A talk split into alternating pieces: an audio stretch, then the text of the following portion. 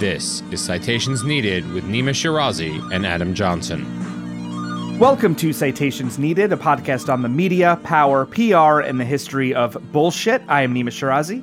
I'm Adam Johnson. You can follow the show on Twitter at CitationsPod, Facebook, Citations Needed, and please do consider, if you're not already supporting the show, become a patron of citations needed through patreon.com slash citations needed podcast. All your support through patreon is so incredibly appreciated as we are 100% listener funded. You won't hear commercials or ads on citations needed. For now over five years we have not read a single line of ad copy. We are proud to say that we stay independent because of listeners like you yeah, so if you can't support us on Patreon, where you can find over 120 patron only news briefs, little mini episodes we do for our patrons, newsletters, show notes, and other fun little goodies, any support there is greatly appreciated. And as always, you can rate and subscribe to us on Apple Podcasts. Yes, undocumented immigrants take jobs from Americans. Here's the proof. An opinion piece in the Washington Post tells us. Save our truckers, not affluent students seeking a free ride pleads longtime Republican consultant Douglas MacKinnon in The Hill. Biden's student debt cancellation robs hardworking Americans, will make inflation even worse, proclaims a so called expert statement from the Heritage Foundation. There's a warning we hear again and again, particularly from the right wing. A policy that would help people must be stopped because it'll supposedly harm the working man.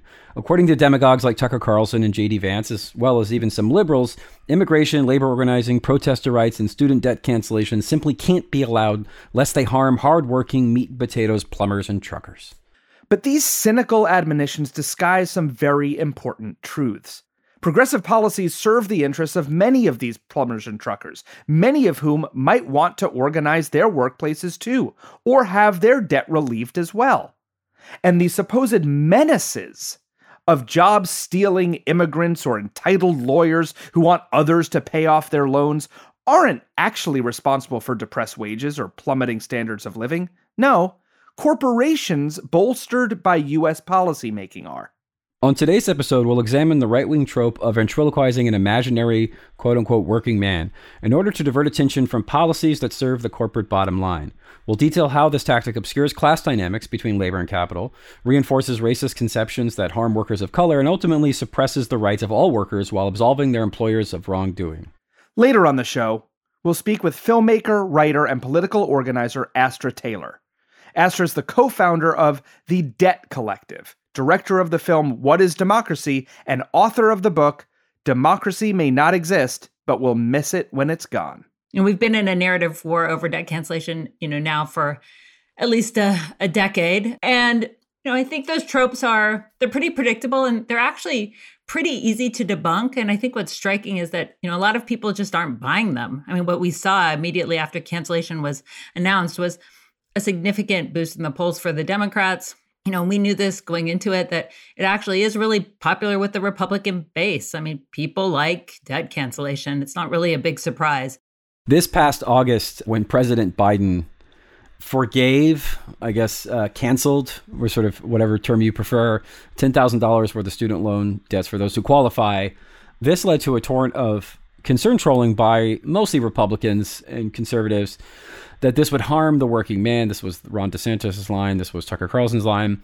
And then this is something we've talked about on the show, or rather, we've touched on it. We thought it was worthy of a full examination, which is this idea of it's not enough to say, I don't like this policy because I'm conservative and I want to make sure that workers are frightened and precarious. And that is one mechanism to do that. You really can't say that.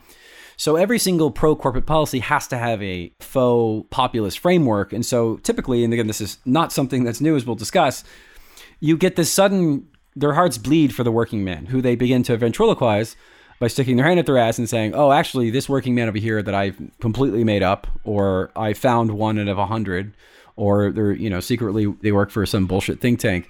This guy, this sort of Joe the plumber guy, he represents the working man, and he thinks these highfalutin libs." They don't know what's in your best interest. Real Americans work hard, they pay off their debts, Adam, and no relief is worth the suffering of the working man. this ventriloquizing the working man very often works. It, it, can be very effective. And so what we want to do is sort of show how it's a trope, typically what we do in the show, by going back in history, looking at various examples of this, and then we're going to lead up to the present where this really reared its ugly head during the student debt cancellation debate. And then we're going to pivot to our guest to discuss it in that context. So, defenses of the working man and the weaponization of this trope have been used to launder corporate abuses for now well over a century. Much of this can be traced back to the yellow peril days of the late 19th century when Chinese immigrants were trafficked into the United States to work on railroads and in agricultural fields. Chinese immigrants were scapegoated as a threat to white workers, characterized as the cause of wage depression and other workplace abuses. This effectively absolved the industries themselves that committed these abuses of any wrongdoing. So, for instance, there's actually a striking visual example of this trope. There's a political cartoon from 1878 that shows two side by side images. It's entitled A Picture for Employers. On the left is shown at least a dozen Chinese men rendered in grotesquely stylized caricature, piled upon one another in a dark, crowded opium den. They're sitting on the floor eating rats. But on the right, a proud white father with broad shoulders standing astride his threshold in the soft fading daylight, welcomed home from a hard day's work to a nuclear family, a dutiful wife, three young doting children, and comfortable surroundings. Above the door is a plaque that reads, God bless our home. The image is captioned, as I said, a picture for employers. On the left, it says, why they can live on 40 cents a day. But on the right, it says, and they can't. Yeah, the idea is that Chinese immigrants are the reason why you're poor. They're suppressing your wages, not the boss. And there's a pattern of framing strikes and other worker actions as quote unquote hurting the worker. This goes back as far as the existence of labor actions. In these instances, strikes, not employers, are blamed for the retaliatory actions of the employer, like layoffs and other punitive measures. The risk incurred by striking workers are thus used to discourage any further action. From the Kansas City Gazette from March of 1901, quote within a quote, "Tis time and pity, tis true," unquote. That strikes hurt workers who engage in them, and often they lose if they win. About 200 girls employed in a Swafford overall factory in Kansas City, Missouri, were thrown out of employment Wednesday morning. September 11th, 1958, the Windsor Star in Canada. Quote, major strikes would also hurt workers and others. Quote, a railroad strike would affect almost 150,000 workers directly and many more thousands indirectly. It would tie up the major form of transportation. That against the nickel company would put 14,000 employees on the streets and could result in unemployment for others. 15 years later, we saw this from the Santa Rosa, California Press Democrat from May 1973. Headline Congressman says, don't let farm workers strike. This is a syndicated piece from United Press International, datelined from Washington, says this quote, a California congressman urged today Congress seek to improve the lot of farm workers by taking away their right to strike. Representative Burt L. Talcott, a Republican whose congressional district includes many of California's biggest growers, says strikes hurt the workers even more than they do the farmers. For that reason, he said, both the strike and the secondary boycott should be outlawed in agriculture. So you can see clearly here what, I don't know, might help workers, like striking. Solidarity is deemed here to actually, you know what, this is going to hurt them. And it's also going to hurt the farmers whose land the workers labor on. Since the beginning of strikes, we've been told that strikes hurt workers themselves by taking them out of work and then making them fired. Of course, that's not the corporation's fault. And has downstream effects where it hurts the average working man who's out of whatever this particular service happens to be, right? And we saw this, which we'll get to later with the railroad strike. There was tons of concern trolling on Fox News about how a railroad strike would hurt the average everyday American by disrupting our supply chains. Again, suddenly the heart bleeds for the worker when it helps capital. So for years, we've been wanting to do something on right to work. Right to work is pretty much the propaganda verbiage manifestation of what we're talking about, where right to work sounds like you're empowering the worker. It's got to be all time top three, if not the all time greatest propaganda phrase. And moving back to the 1940s, amid the anti labor sentiment, the idea of right to work, a legal framework designed to weaken unions under the guise of giving workers a quote unquote choice to reject unions and union dues, began to surface. The idea is attributed to a 1941 piece by Dallas Morning News editorial writer William Ruggles, which is pretty much the most quintessential 1940s Dallas Morning News writer name you can come up with, that called for the prohibition of closed or union shops, meaning that workplaces couldn't require hires to join unions.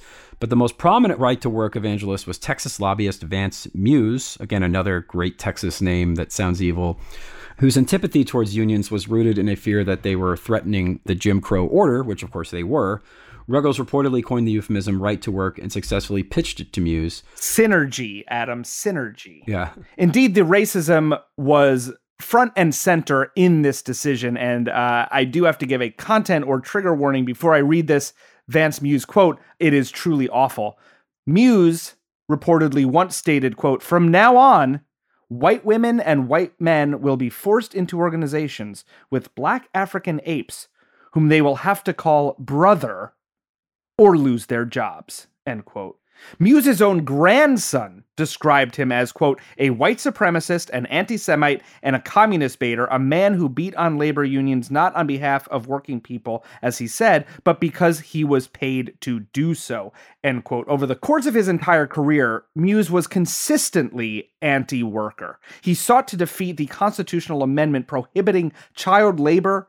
He lobbied for high tariffs and worked to repeal the eight hour day law for railroaders. So the very origins of this term right to work, which exists in 28 states, which again is such a great term, right to work, you have a right to work or not work, whichever you choose, which effectively makes unionization, well, very, very difficult, if not impossible. Mm-hmm. Its origins exist with an explicitly racist Jim Crow terms by the people who coined the term because they didn't want white people and black people uniting as part of a union because that undermines the racial order of the South. Mm-hmm.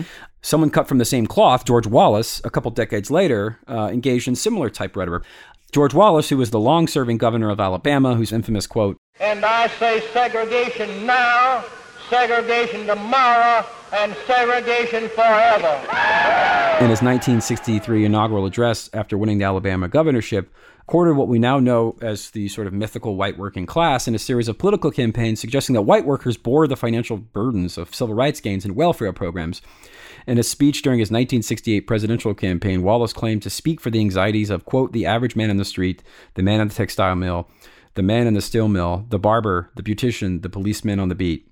As you'll see in some of the subsequent examples, his lumping together of the kind of average worker with the policeman on the beat necessarily obscures the class conflicts between those two groups, as is, of course, the racialization of his concept of a worker, right? The, the white textile worker mm-hmm. is who he defends, not the black textile worker.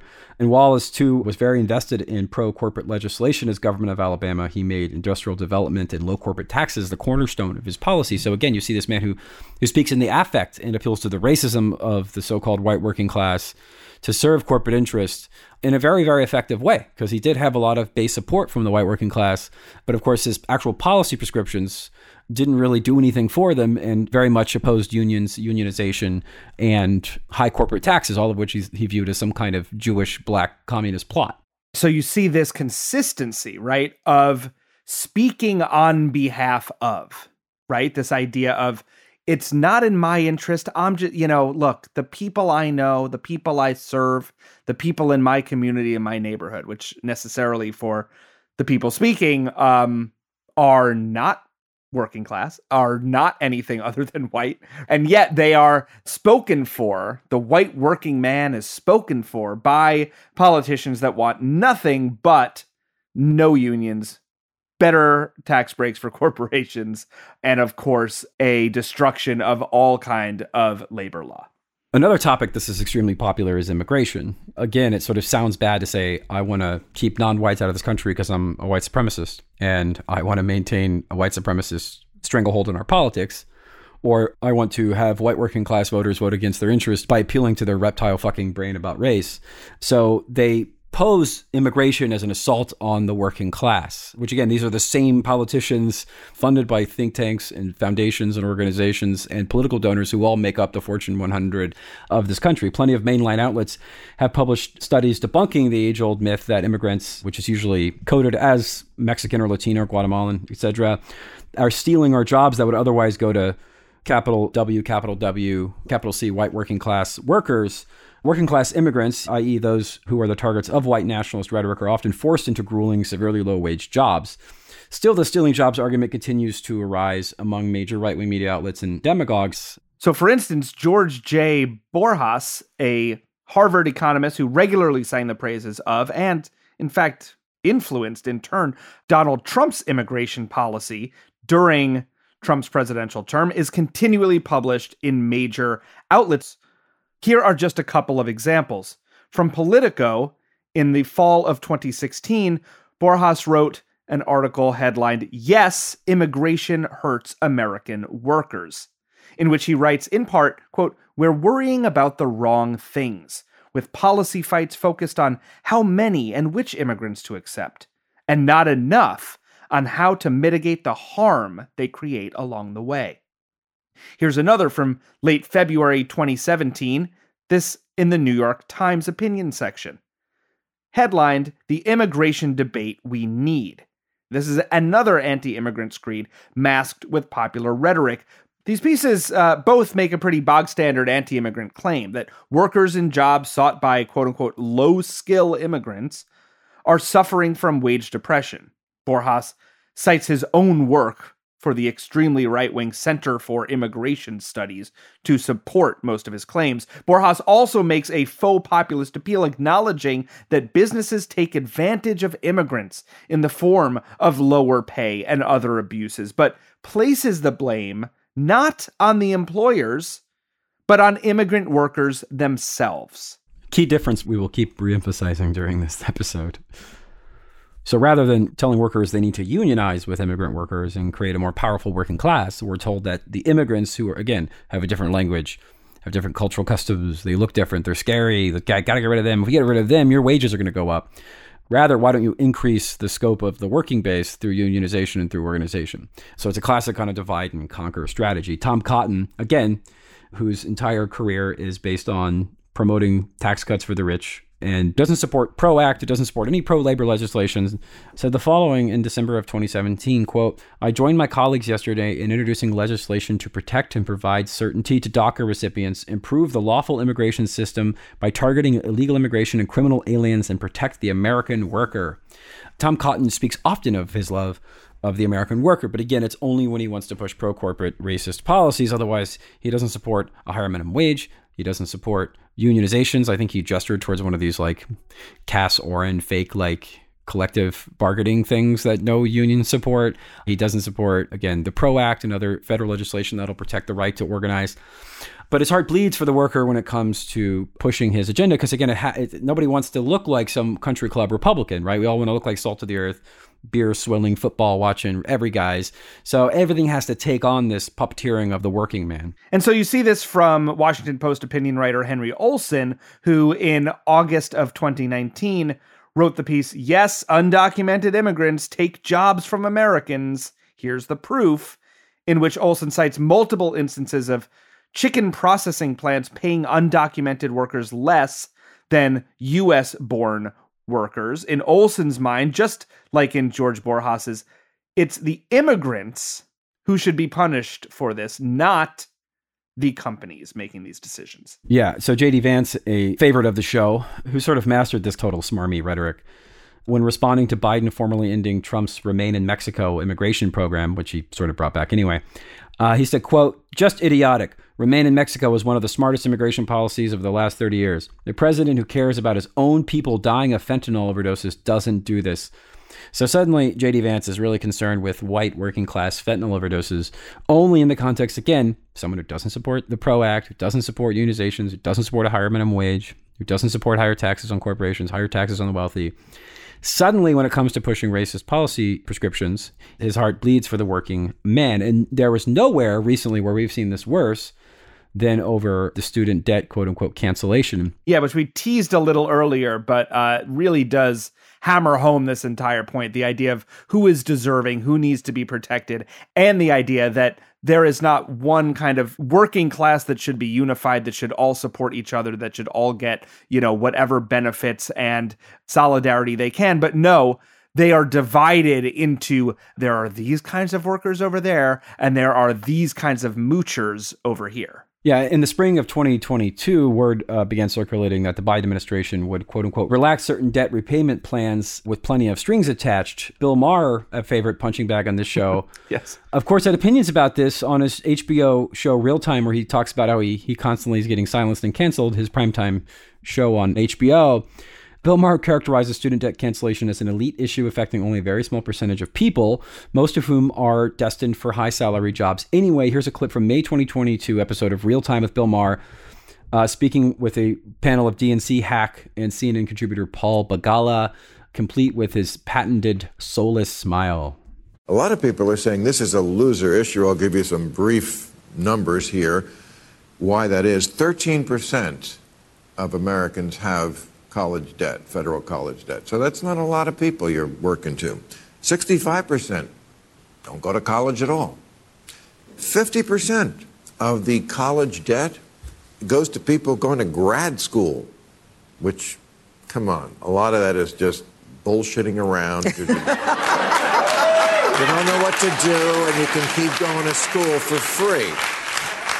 So it just looks like a loser issue for the party that is trying to win back the working class, that we're going to subsidize. We who didn't go to college and didn't benefit from that are going to subsidize you to get your degree in gender studies and sports marketing and all the other bullshit that they take in college. I, I, I think it's a loser issue for Biden. What do you think? Yeah, well, and this is revealing a big secret, so don't tell anybody we Democrats have a, a, lab, two labs actually, secret labs, one in Berkeley and one in Brooklyn, where we come up with ideas to completely piss off the working class, and it's working wonderfully. Um, we and look, labs, you say, actual yes, labs. oh yes, they yeah. have, they have, and they all have PhDs, right, in, in pissing off the working class. Somehow, in my lifetime, the Democrats have gone from being the party of the factory floor to being the party of faculty lounge. I, I, went last week. I spent uh, uh, Wednesday last week uh, in Chicago with the Machinists Union. Hung out with the machinists all day. Great guys. Not a one of them came up to me and said, "Gee, I really hope you take my tax dollars to pay off the debt of somebody who went to Stanford." So again, this is all the tropes: gender studies. Your degree is gay and stupid and feminine and gay and feminine and gay. It's gender studies. Super gay, super feminine. Mostly it's gay because you're not working in a coal and oil and copper mine. Yeah. Uh, Bill Maher, who presumably just entered the, the studio wiping the coal dust off his face, yeah, uh, exactly. understands the working man more than you and I. And of course, none of this is true. The very obvious one being is that from day one, Biden was always going to means test student loan forgiveness, which was a huge criticism that people had. But this is only for people whose income is below a certain level. So that part is just obviously not true. It is, it is not true that rich people have student loan debt for the very, very obvious reason Nima, that if you're rich, you pay for school with your Black American Express card. You don't take out loans by definition. You don't need to have those loans. Also, I love the idea that he, you know, cites a percentage that he says is low 13% of Americans. Okay, first off, he's talking about all Americans. So that includes like toddlers. Right. And elderly people.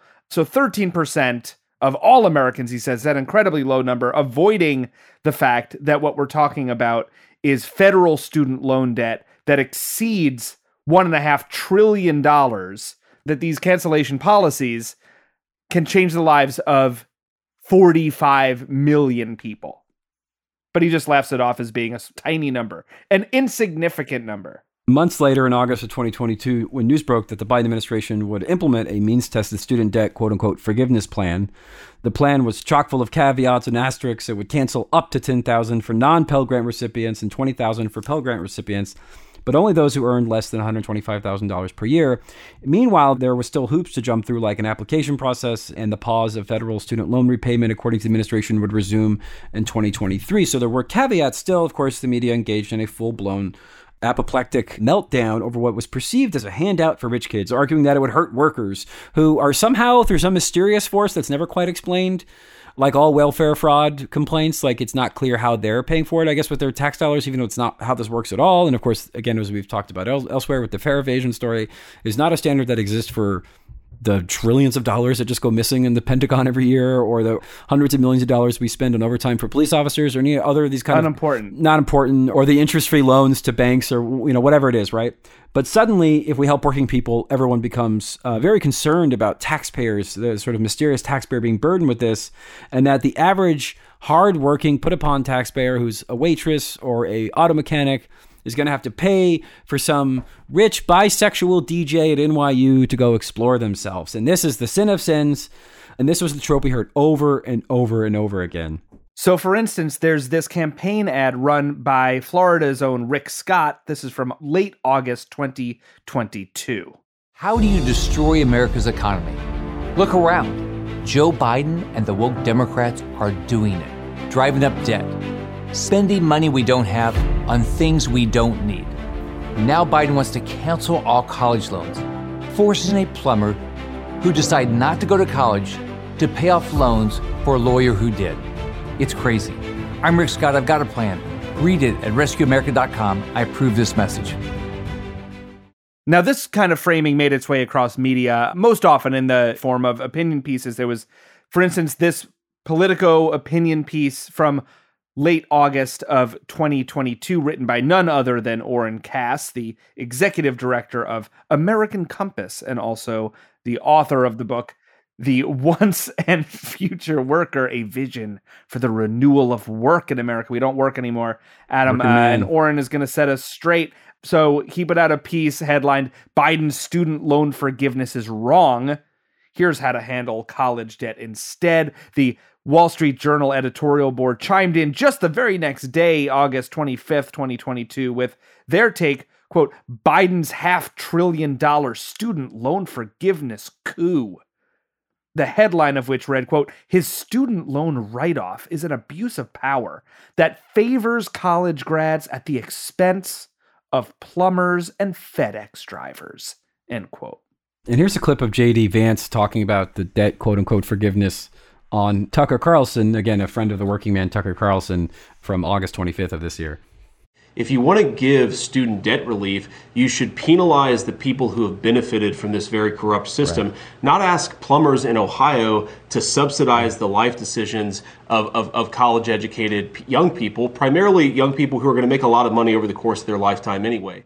Oh, it's always the plumbers. Somehow, all of this also, incidentally, Adam, nods to this idea from Republicans that like plumbers are just uneducated idiots, which is also not true and also that plumbers somehow don't make any money, which is also not true. Also, a lot of plumbers do go to technical school, and a lot other other people have similar kind of what we typically associate with working class jobs. They themselves also can have student debts, and a lot of yeah. a lot of plumbers went to college. Right, so plumbers right. plumbers aren't just sitting around there swilling Miller Lite and watching football, and like they're, they're these stereotypes where like a lot of I chose not to, to go to college because I'm a plumber, just like my daddy and his daddy and his daddy and his daddy. Yeah, there's and again, it's like plumbers because we sort of intuitively understand that a plumber is someone who does something valuable for society, right? But also is somehow lowlier than you. Right. And of course, and is going to be paying off this sort of gender studies, LGBT communication theater, underwater basket weaving, blah, blah, blah. Right. it's all this anti intellectual posturing dog shit. Yeah, exactly. Why would the guy come home on the, you know, commuter train with his briefcase in hand,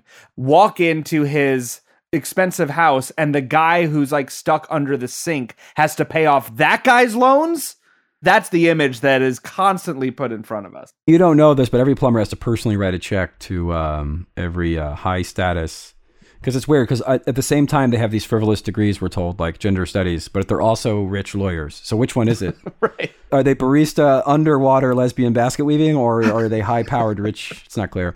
Um, i guess the woke economy has given them a place to go. That's right. So their degree is both useless and they're super rich. And ron desantis of course jumped on this bandwagon couldn't help again gender studies right? Everything has to be coded as feminine and, and gay and and therefore frivolous. And so let's listen to that here.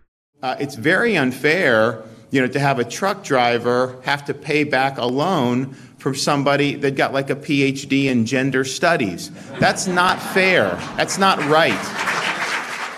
Oh, wow. No one's ever heard that one before. Gender studies. Good one. Solid, Ron. Good. It's good stuff. Yeah. Meanwhile, is just one example to show how much contempt all of these commentators actually have for workers. Of course, Tucker Carlson and Ron DeSantis have both been on anti teachers union crusades for years. Yeah, you know, it's they keep talking these frivolous degrees, but you know, philosophy majors are the highest paid majors of any major. I mean, philosophy majors make more money than business majors, economics majors, or computer science majors.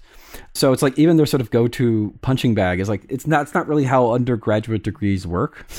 yeah, I mean, blue collar workers and student debt are not mutually exclusive things, right? Like many truckers, plumbers, other embodiments of the right wing working man, right, have their own student debt. Uh, as we've said, community college, training programs, everyone would benefit from the cancellation of student debt. Also, this idea of just because someone else can maybe not be in debt for the rest of their lives doesn't need to negatively affect you.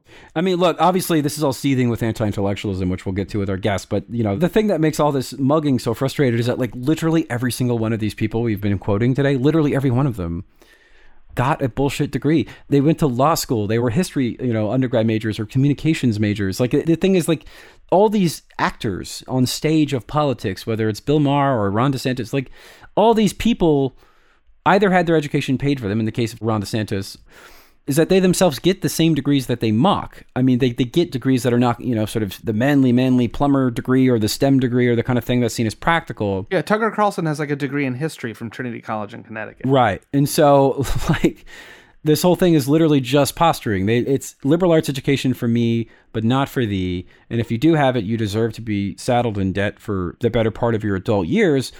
And of course, when all these people went to school, college was one fifth of the cost it is today. And that's the huge, you know, this is something our guest is going to talk about, who has talked about many times, is that like there's nothing natural or organic about the obscene amount of debt the average person takes on. And again, I know we're pandering here because our average listener is overly educated and downwardly mobile, so I'm well aware of that. But this is not a law of nature. This is a new phenomenon. It's creating new problems for our society, and it's one that you know the Democrats are addressing even a very, very little little amount because they know it's popular and they know people want this, and they know that all these cartoon caricatures of the average hardworking plumber, construction worker, farmer who's bitter about having to pay this is, is almost entirely manufactured. Now, if they repeat it enough over a longer period of time without proper pushback by Democrats, people will begin to believe it. But there's not a ton of organic base to oppose this. It's kind of a political loser. And that's why they have to keep ventriloquizing the working man because they can't find a real one anywhere who believes this shit. To discuss this more, we're now going to be joined by Astra Taylor, filmmaker, writer, political organizer, and co founder of the Debt Collective. Astra is also the director of the film What is Democracy and author of the book Democracy May Not Exist, but We'll Miss It When It's Gone. Astra will join us in just a moment. Stay with us.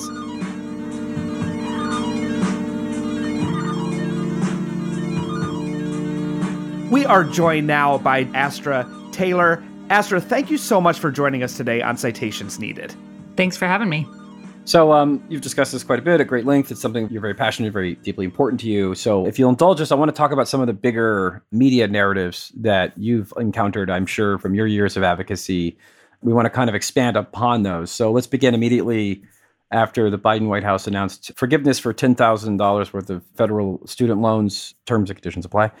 Um, Not sold separately. The narrative war kind of began right away. Right wing media quickly settled on, I think somewhat coordinatingly, settled on, on a standard argument that debt forgiveness kind of harms the working man. Who we are told has played by the rules, that debt forgiveness was effectively a wealth transfer from nurses and plumbers and whatever kind of job they kind of clearly just quickly Wikipedia'd to this very sort of gendered, racialized, queer barista, Starbucks sociology, gender studies major, right? And that the Republicans were the true defender of the working man, and that the Democrats were simply doing a giveaway to overeducated elites, right? Okay. So, aside from the sort of sexism and anti intellectualism buried in all these kind of DeSantis, Tucker Carlson talking points, what is wrong with that narrative, starting off with the kind of big picture? I mean, it's empirically wrong. That's the main problem. It's also politically and, and morally wrong. You know, the narrative war, though, didn't start that day. I mean, these are old tropes. They're just kind of leaning into them. And, and we've been in a narrative war over debt cancellation, you know, now for at least a, a decade. I'm a veteran in this long war for sure. Indeed. And, you know, I think those tropes are, they're pretty predictable and they're actually pretty easy to debunk. And I think what's striking is that, you know, a lot of people just aren't buying them. I mean, what we saw immediately after cancellation was announced was a significant boost in the polls for the Democrats. you know, we knew this going into it that it actually is really popular with the Republican base. I mean, people like debt cancellation. It's not really a big surprise. So, one of my favorite media clips was this long CNN 10 minute segment where they were obviously hunting for anti-debt cancellation commentary. So they went to you know a, a real american community in rural pennsylvania and stood around at this you know farmers market. Yeah and we're not farmers market right? Yeah. right but it wasn't a brooklyn farmers market right, right. there was no cashew right. cheese. And they couldn't find anybody who was against debt cancellation. They actually had to go off site to find somebody an interview they'd obviously lined up. Right. All these republicans all these old white guys saying yeah, you know, I don't really like welfare, but I like student debt cancellation. You know, right. I need it. I have student debt. My daughter needs it. My friend needs it. So there is something, this is why material, like sort of pocketbook issues are actually really, really powerful. But obviously, we're seeing a lot of bullshit tropes out there. I mean, you have to be really out of touch with the working class to say things like, working class people don't want student debt cancellation. I mean, there's basically not a job out there where you don't need to go to some kind of trade school or college. I mean, truckers have student debt. Nurses definitely have student debt. Right. You know, plumbers have student debt. Working people have student debt because in the United States, labor policy for the last whatever, three, four decades has been hey, the fact you aren't making a living wage is your fault. Go get credentialed up, go get skilled up. Mm-hmm. This is a place where the, some of the BS right wing talking points don't have as much traction. But I think it really is about those subtexts that you alluded to, right? These are, you know, they're playing into the kind of anti intellectual, anti college frame. There's a lot of racism in that, right? You know, colleges where people learn to be woke and all this stuff. They learn about history. That's obviously a problem. Mm-hmm. But the narrative war, I think it's one that we on the left can win. I actually think we're winning it, which is why now what they're leaning into is, you know, a bunch of you know, specious lawsuits to try to block it, just using their unjust, unfortunately, possibly powerful legal mechanisms, you know, and the courts aren't fair, the courts aren't just, and so we'll see what happens. Yeah, you're right. Anyone who knows anything about Vox Pop knows that if you go around with a camera, you can interview more than like statistically more than 20 people, you'll get any opinion. So the fact that they had to go offsite from the from a market yeah. in rural America, even real America, right, e.g., white America, because you touched on it when you talked about I mean, because several of the people in the CNN segment, which we talk about at the top of the show, they say, "Oh, well, my son has. I, am paying off my son. Their daughter's debt," Or someone, ha- you know, my sister had to move into my apartment to help pay for her daughter. You know, it's like it touches everybody, even if they themselves don't have debt. And that's one thing I think mm-hmm. the pundits kind of missed. Even the kind of concern trolls like Matt Yglesias, they'll show these stats about who does and doesn't have debt. It's like,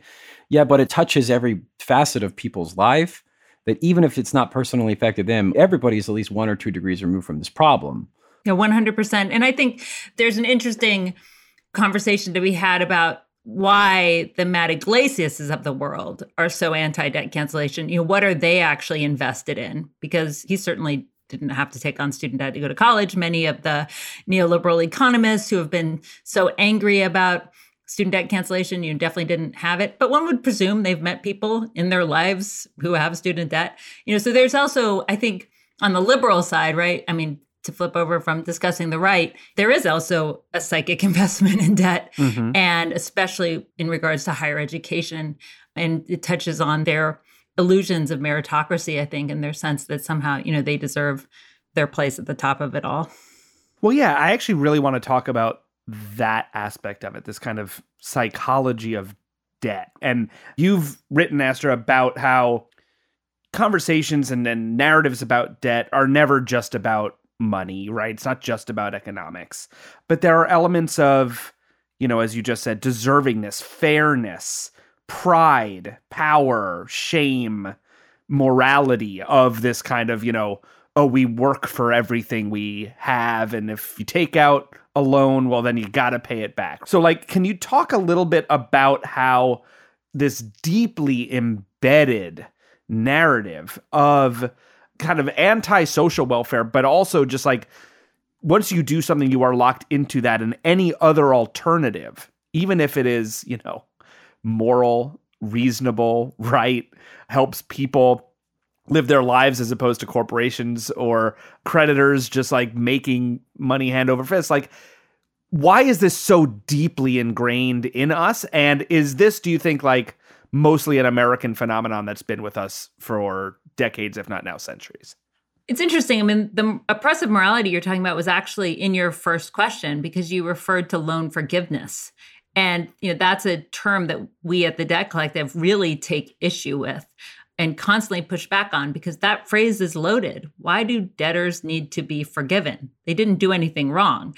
You know, and especially if you are of the mindset, you know, as I am, and I, I know both of you are too, you know, we should publicly provide the necessities of life, education, healthcare. There should be beautiful green social housing, right? People deserve to live. And so when you are forced because of the way the economy is structured to finance the necessities of life, there should be no shame in that. And there should certainly be no shame in debt abolition and the abolition of those debts. Right.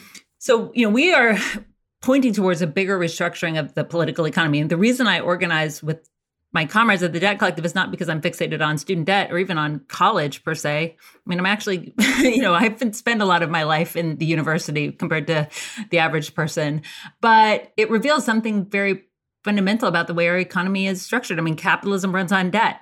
And part of the erosion of those public goods, the denial of those essential public goods, is the individual debt financing that we use instead, right? Mm-hmm. And so by by organizing around debt, you really get people to jump pretty quickly to the need for these public goods, right? So, hey, you have student debt because you there's not free college. Hey, you have medical debt because there's not universal health care. You can't pay your rent, right? Because housing's not a right. It's not something that you actually, you know, can be secure in in this society. So I just need to say that as like the bigger picture that we're aiming at and, and why I am so so passionate about this. Right. But yeah, I mean these questions of economics are always also emotional questions, you know? I mean, political economy is also psychological and debt has a very unique way of making people feel bad and that has to do with you know this frame right? This frame the, the debtor is guilty. As my old friend the late and great anthropologist david graeber liked to point out you know the word schuld in german means both debt and sin or guilt. And that's actually it's not just an american thing. That's actually the case in a lot of languages I mean, there's a lot of religions where you know you can argue that actually in Christianity it's not debtors who need to be punished, but actually creditors. But at the same time, there's also a long history that's the reverse, where you know debtors are viewed as shameful, and that was something that was really deep at the founding of this country. The founding fathers, it's not talked about much, but part of what they were acting against was a kind of populist revolt against landlords and lenders. And so you can go back and read your Federalist Papers, and Madison is like oh my God, we need to block the wicked project of debt abolition, right? Or mm-hmm. you know, they'd be warning that if democracy got too powerful, if the country was too representative in its political structures, then what would happen? Well, people would want their debts canceled. So, I mean, this is really foundational stuff. Heaven forfend. yeah. And I'm like, you know, it is a it's a wonderful thing to be, you know, Madison's worst nightmare, right? Like, yes, here we are right. with your wicked project and because they saw they saw it was tied to working class power. They saw that it was about small d democracy. And so what did they do? Well first they like set up all the rules and laws so that they favor creditors. And then they add on this ideology of shame. Hey it's actually your fault you're poor. Hey it's actually your fault you're in debt. And so the thing is though again there's power in this because a our debts are somebody's assets. Like it's actual money that creditors are depending on. And sometimes under neoliberalism the creditor is the state because these things are so intermingled the private sector and the public sector. So there's actual power there.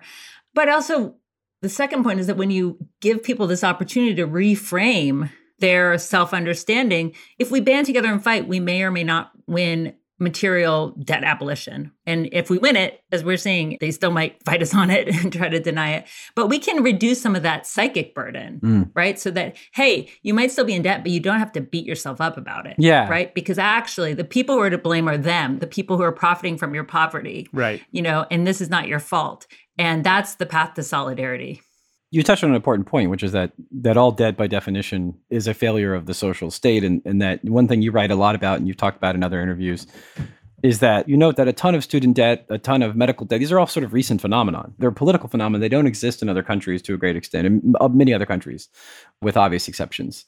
And so, you know, it's that which is created by people can be destroyed by people, and there's this sense that the system we were born into, I think, is this kind of static state, that it's always been that way, that there's some natural law to that. And one thing I think your work does a really good job of doing is saying, no, no, no, this is all new, right? It's sort of like the Pledge of Allegiance. It's only been around for 60 years. It's not, it's not a, uh-huh. you know, been around since time memoriam.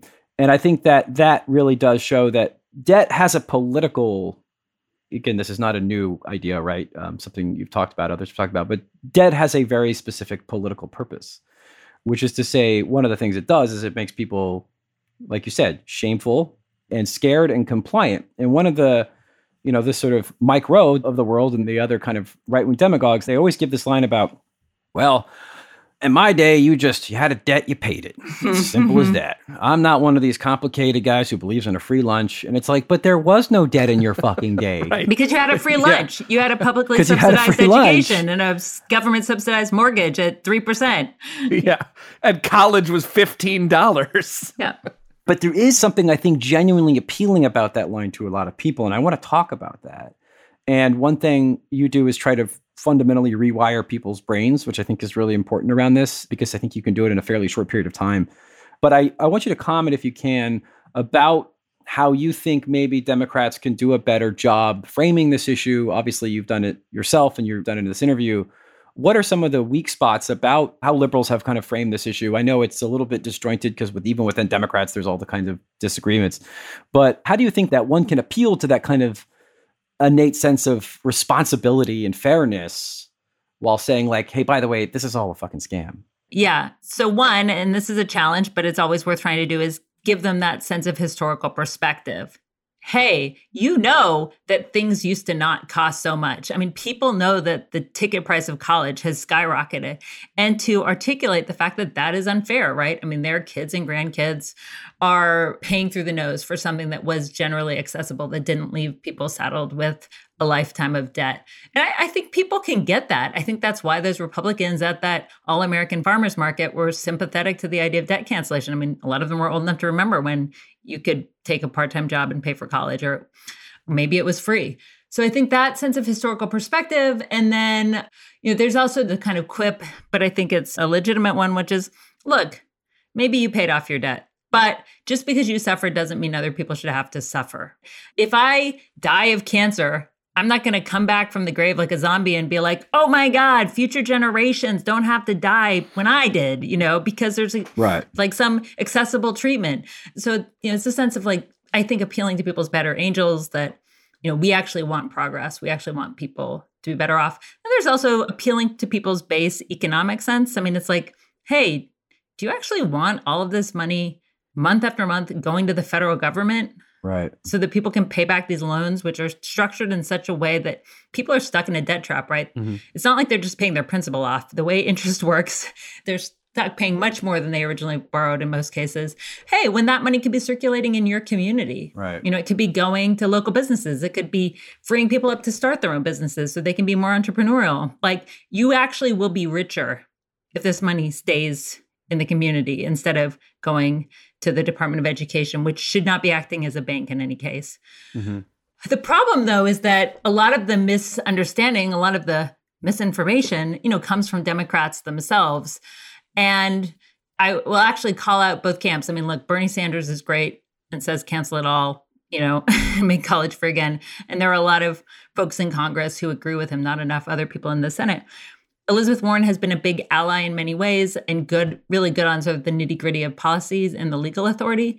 But by digging into $50,000 as the threshold of cancellation, I think she actually harmed the movement. Mm. Why? First off, that number was settled upon because it was supposedly the number at which you would narrow the racial wealth gap. Even then, that was under debate from other economists.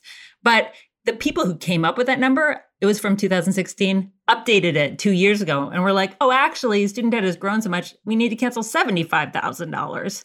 So the math was always wrong. I think the morality of it was wrong because the real question is like, why does anyone have to go into debt at all? You know, we shouldn't be engineering semi equality through student debt cancellation. Like, we should be treating education as a public good and canceling this damn debt. Right. But anyway, so I think politically, strategically, like, you don't meet people halfway before you need to. Like we would have been a stronger coalition if everybody and not just the debt collective and a couple other groups were arguing to cancel it all. So that was one problem. And then, you know, Joe Biden was really leaning into the stereotypes of the Ivy League debtor until the last minute. I mean, until like last week, basically. And again, that's just so off base. I mean, something like 99.7% of people who attend the Ivy League graduate debt free. Why? Because either their parents are rich or they get the subsidy from those huge endowments, those hedge funds that have universities attached have to offer them.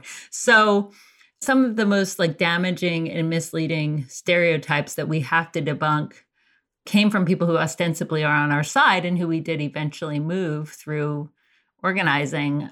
And ultimately, you know, I'm less concerned with trying to correct them as individuals and get them to get the details right than I am with talking to the broader public, building a base of people who understand that it's a lot of hogwash and actually it all needs to go. Mm-hmm. Well, yeah, one thing they did is they did the why don't you cancel this instead? It's like, but you don't support that either. oh, yeah, we have a file at the Debt Collective that's like right wingers who are allies on medical debt. Right. Haha, you know, right? But we will that be, so we'll be like, oh, yeah, Mitt Romney will name the medical debt cancellation bill in your honor, you know, because obviously you support it. Why have you not done this other really great thing that I don't support? Yes. that must have been up for a frustrating few days. Well, and also, I mean, it was political because the point, I mean, it was a political strategic decision because medical debt is there are ways to cancel it, but we have a piecemeal patchwork system. It's held by hospitals, insurers, debt collectors, debt brokers, right? The Department of Education has unique authority over the vast majority of student loans, which are federally secured. So it was like one target you know, we knew that the legal authority to cancel it was there. And so that's where we begin. When you talk about that Democrats are, are definitely not always allies in this and always is doing a lot of heavy lifting there. The idea that the kind of typical Democratic Party opening gambit to any debate or discussion or negotiation is actually like starting from, oh, we're going to meet you more than halfway to start, right? Like, like I know we're here to talk about debt cancellation, but like we love debt you know us, we love debt. But here's the thing. And then they kind of go from there. But in your work, Astra, like you're talking about these overarching frameworks, right? You earlier were talking about specific messaging, specific words, language that's used to really frame all of these discussions, right? You talked about avoiding saying debt forgiveness because of the narrative that that really plays into. What are other kind of frameworks like that, either negative or positive, that you at the Debt Collective are working on either to challenge and shift, bury forever, or possibly introduce into the way that we understand this, lift up, really kind of embed a new way of understanding this? Like, what are some of those frameworks that you want folks to really understand? Yeah. Well, one that is sort of flip side of debt, and I think is ultimately what, you know, both the right wingers and the corporate Democrats are afraid of is, you know, we don't want people to see themselves as debtors who are guilty, who need forgiveness. We want people to see themselves as creditors, as entitled to collect. What do we owe each other as a society? You know, what are our true debts? And how do we pay those? I mean, I would argue that it's by taking care of each other, by paying reparations, by paying climate debt. And so I think that's also a pivot is yes, an entitlement society is good. Yes, we are entitled and we're coming to collect. Another frame that we endlessly have to push back on is, and this is we're not unique in this, and it happens every time you're trying to push for progressive reform and legislation is, you know, how are we going to pay for it? Of course, we have money for the military. And of course, Joe Biden's up there going, like, we have to fund the police, you know, but we're constantly having to say, no, debt cancellation doesn't have to cost you anything. And no, the government's finances are not analogous to the household's finances. Like, yes, you have to balance your budget as an individual and states have to balance their budgets to a degree. But the federal government has the unique ability to deficit finance things. And the question around debt for the government. Yeah. They get to print money. they can print money. And deficits are about power. And the question is, what is that deficit being used for? Is it being spent on public goods that will make us all richer, that will make us secure as the climate destabilizes? Or are we deficit financing ways that just enrich the private sector and these private contractors and elites? And so that is, I think, something we're constantly pushing back on is like, no, your budget and the government's budget are not the same. In many ways, they're actually mirror images of each other, they're opposites. This idea that debt cancellation is a ridiculous idea, that it's pie in the sky, that it's idealistic. We often go back to the early media response to an action we had in 2012 that was called 1T Day. It was the day student debt surpassed $1 trillion. So, you know, almost 10 years ago. Exactly. And NPR and Reuters and various other outlets were like, ha, ha, can you believe these freaks at Occupy Wall Street are saying the government should cancel student debt? Like that will never happen. You know, and it's happened and we've made that real to the point where now one to me one of the biggest signs of our success as a movement was like how angry a lot of people were that Joe Biden was only canceling 10 or 20k, you know? Like mm-hmm. 5 years ago those people did not know debt cancellation existed and if they heard about it, they would have been like, okay, that's ridiculous, or good luck, folks. And now they're out there on Twitter, on Facebook, wherever, you know, at the dinner table saying, God, can you believe this guy's only canceling 10 or 20K? I deserve more. I want more. And so that is, I think, a, a real sign of a shift in public consciousness. And to me, as an organizer, I'm like, that's something we can work with, this increasing sense of entitlement. So, yeah, we'll be Madison's worst nightmare and Joe Manchin's worst nightmare, too. You know, it's like, yes, we're trying to organize to win an entitlement society, you know, where people are like, you know what? Yeah, I, I want to study and like maybe I shouldn't have to destroy my life for that. I want to circle back about this right wing caricature of the American worker. Mm. Like you talked about, it's obviously there's real manly men who work, and then there's things that are kind of eggheads or gay or feminine. There's an article every week about how the Republicans now represent the worker somehow, even though it's the same recycled like Bircher bullshit. I want you to talk about what the actual worker who benefits from debt relief, whether it be student or medical, like what do they look like? What does the worker look like versus this Joe the plumber character? Even though, of course, Joe the plumber was a small business owner. His name wasn't even Joe, I don't think, right? Like, oh, what was his name? It was Samuel. Samuel Wurzelbacher. yeah. Samuel J. Wurzelbacher, obviously. Uh, okay. I, I wasn't sure if he like studied drama at Cambridge or something. But yeah, so talk about what the sort of median worker looks like and how it kind of sort of undermines this somewhat cheesy narrative that you know has like you said has seeped into even liberal or even kind of centrist or CNN discourse. Yeah, I mean, it's not only reactionary right wingers who are saying that you know this is not fair to the working class. I mean, it's Jason Furman, the Obama era economist. It's Larry Summers, like as though he's on the side of the working class. So it's a total trope. I mean, I think what's so interesting about debtor organizing, and again, you know, why I stick with it, I don't have student debt. I'm not in this for debt relief for myself. I mean, I think it would be fine if I was. I think self interest can actually be a really good catalyst for social change. But, you know, it's because I want to help build power for the working class. I mean, I don't think we can afford to leave any kind of power on the table. And organizing debtors is complementary to the labor movement because a lot of workers are debtors. It's complementary to racial justice organizing because that has long been a tool of racial domination. It's complementary to housing organizing. I mean, we're working really closely with various tenants unions right now on some rent debt strategies. So I see it as something that can just sort of augment things that the left is doing overall. But in our actual work, I see the diversity of people impacted by this. Our members are from all over the country. They are young, they are old. I mean, in terms of student debt, you know, most people kind of hit by the, the tragedy of the debt they've taken on a few years out of college. So people tend to find us when they're sort of in their mid 20s, when they're like, oh, this isn't going to go exactly how I thought it would. But our members have all sorts of debt. You know, they have medical debt. Again, they have rent debt. They have carceral debt. They're young, they're old, they're black, they're white. I mean, they have all kinds of jobs. They're educators. They work at gas stations. They're uh, physical therapists some work at nonprofits. I mean, it's a portrait of the American population. We have a growing debt strike of people who are over 50. So, older debtors are the fastest growing demographic of student debtors in particular. So, contrary to stereotype, student debt is not a young person issue. I mean, that's a frame that the media really pushes that we're trying to debunk. And there are truck drivers in that, there's substitute teachers, there are people. I mean, you know, my mind is almost going blank because I'm like, people just have all the kinds of jobs. People work at coffee shops. Yes, we have some baristas. I don't know if they're slackers. Oh, I mean, no. Being a barista is actually a tough job. So there's a real diversity because debt doesn't impact everybody the same. I mean, debt has very stark racial and gender dimensions and obviously as a class dimension i mean rich people when they have debt are using it strategically more often than not mm-hmm. but it binds all kinds of people and we're trying to build a kind of economic solidarity out of that. And so this is why I think the Republicans are playing with fire when they try to block student debt cancellation and certainly we're digging more into medical debt. If they try to get in the way of that too, I think it's going to be a deeply unpopular move because this affects all kinds of people and it's something that has the potential to short circuit those ideological and cultural divides that we're otherwise so locked into in this country. I mean, there's a kind of populist current to it. And I use populist in a good sense, right? I like that word. Like it's popular, it actually touches people. And these technocrats in Washington don't get it. And what we're going to have to do is, you know, force them, force them to get it. And I think we can build the people power to do that. Are you suggesting that when you materially and significantly impact people's lives, they will reward you politically? I think I I just have this idea that if you like do Oh, popular things that people like that helps them. Telling them good things aren't possible Mm. and to vote harder? Yeah. but I think one thing about student debt cancellation sets it apart, for example, from the child tax credit.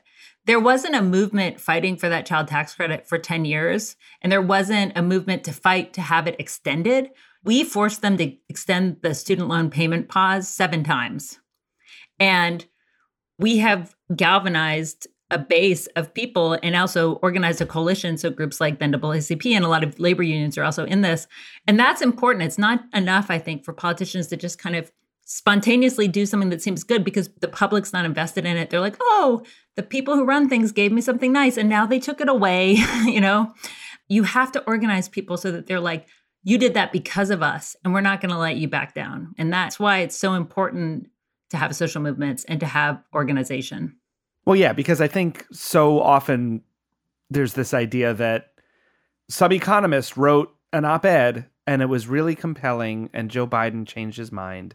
And then the next day made an announcement, as opposed to these are long standing movements of all sectors of society, all these different kinds of people that you've been describing. And I think that is often missing from the way that these stories are told. In fact, there was a story about how Larry Summers went to the White House and spoke privately with Joe Biden. And he, I mean, I'm absolutely certain that he was saying, do not cancel student debt, do not cancel student debt, because that's all he's been saying for the last few months.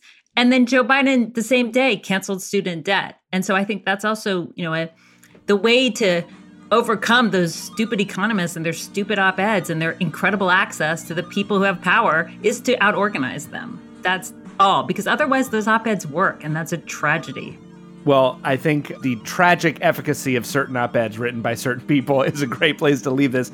This has been fantastic. We've been speaking with Astra Taylor, documentary filmmaker, writer, political organizer. She's the co founder of the Debt Collective, director of the film What is Democracy, and author of the book Democracy May Not Exist, but We'll Miss It When It's Gone. Astra, thank you so much again for joining us today on Citations Needed.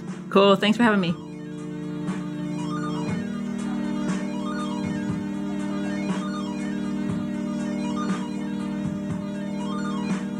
Yeah, I mean, generally, you know, it's something we talked about on the show. We'll talk about in the future, but it's like people can't just say, I believe X. They have to say, on behalf of this party, I think X. And it's like, well, just say what you Right. want. Like, say. Stop laundering your thoughts. Yeah, it happens all the time. Again, I'm, I've written about it in different. We'll have new episodes about different ways in which these things are are, are laundered because it's sort of it's seen as unseemly or didactic or preachy to like have an opinion. So people constantly have to say, "Well, I'm an objective, neutral observer," but you know, the working plumbers don't want these gender studies degrees, and it's like, okay, well, clearly you just hate women and hate gay people and hate people with educations because you view them as a threat um, or they, you view them as non-compliant.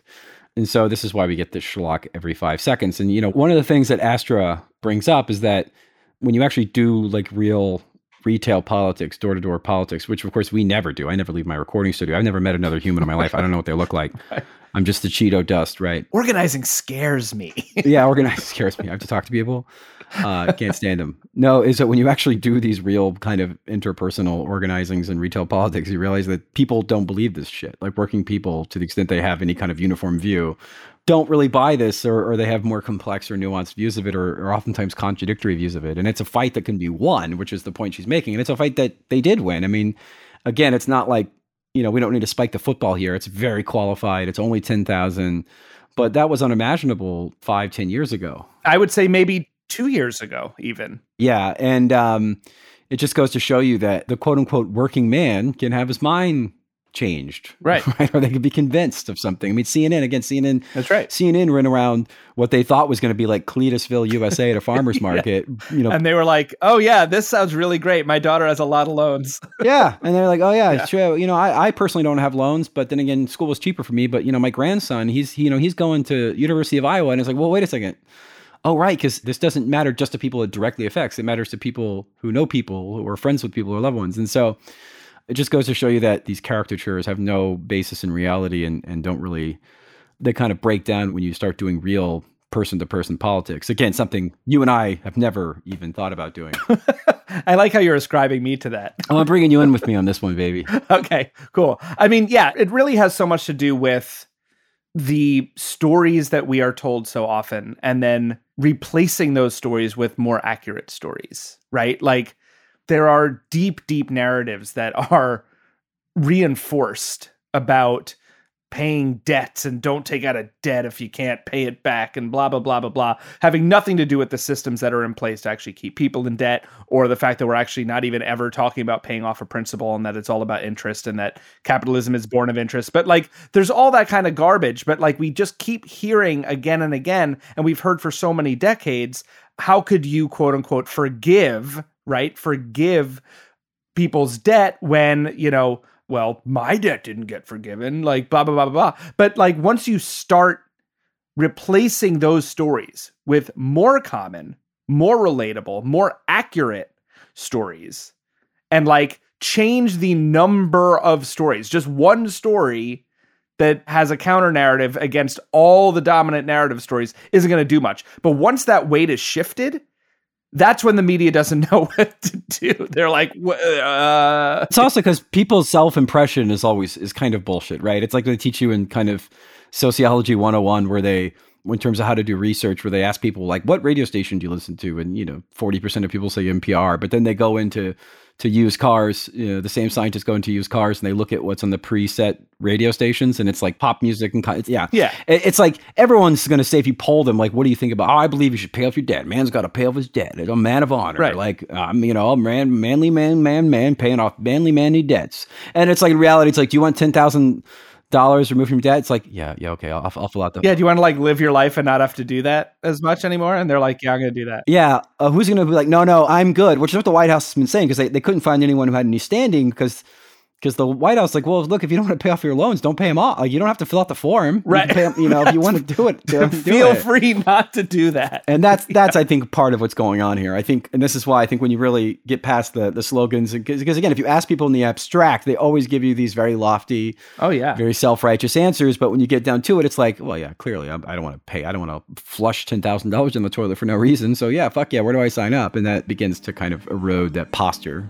Well, I think that's actually a great place to leave it, Adam. Thank you, everyone, for listening to this episode of Citations Needed. Of course, you can follow the show on Twitter at CitationsPod, Facebook, Citations Needed, and become a supporter of our work through patreon.com slash citations needed podcast. All your support through Patreon is so incredibly appreciated as we are 100% listener funded.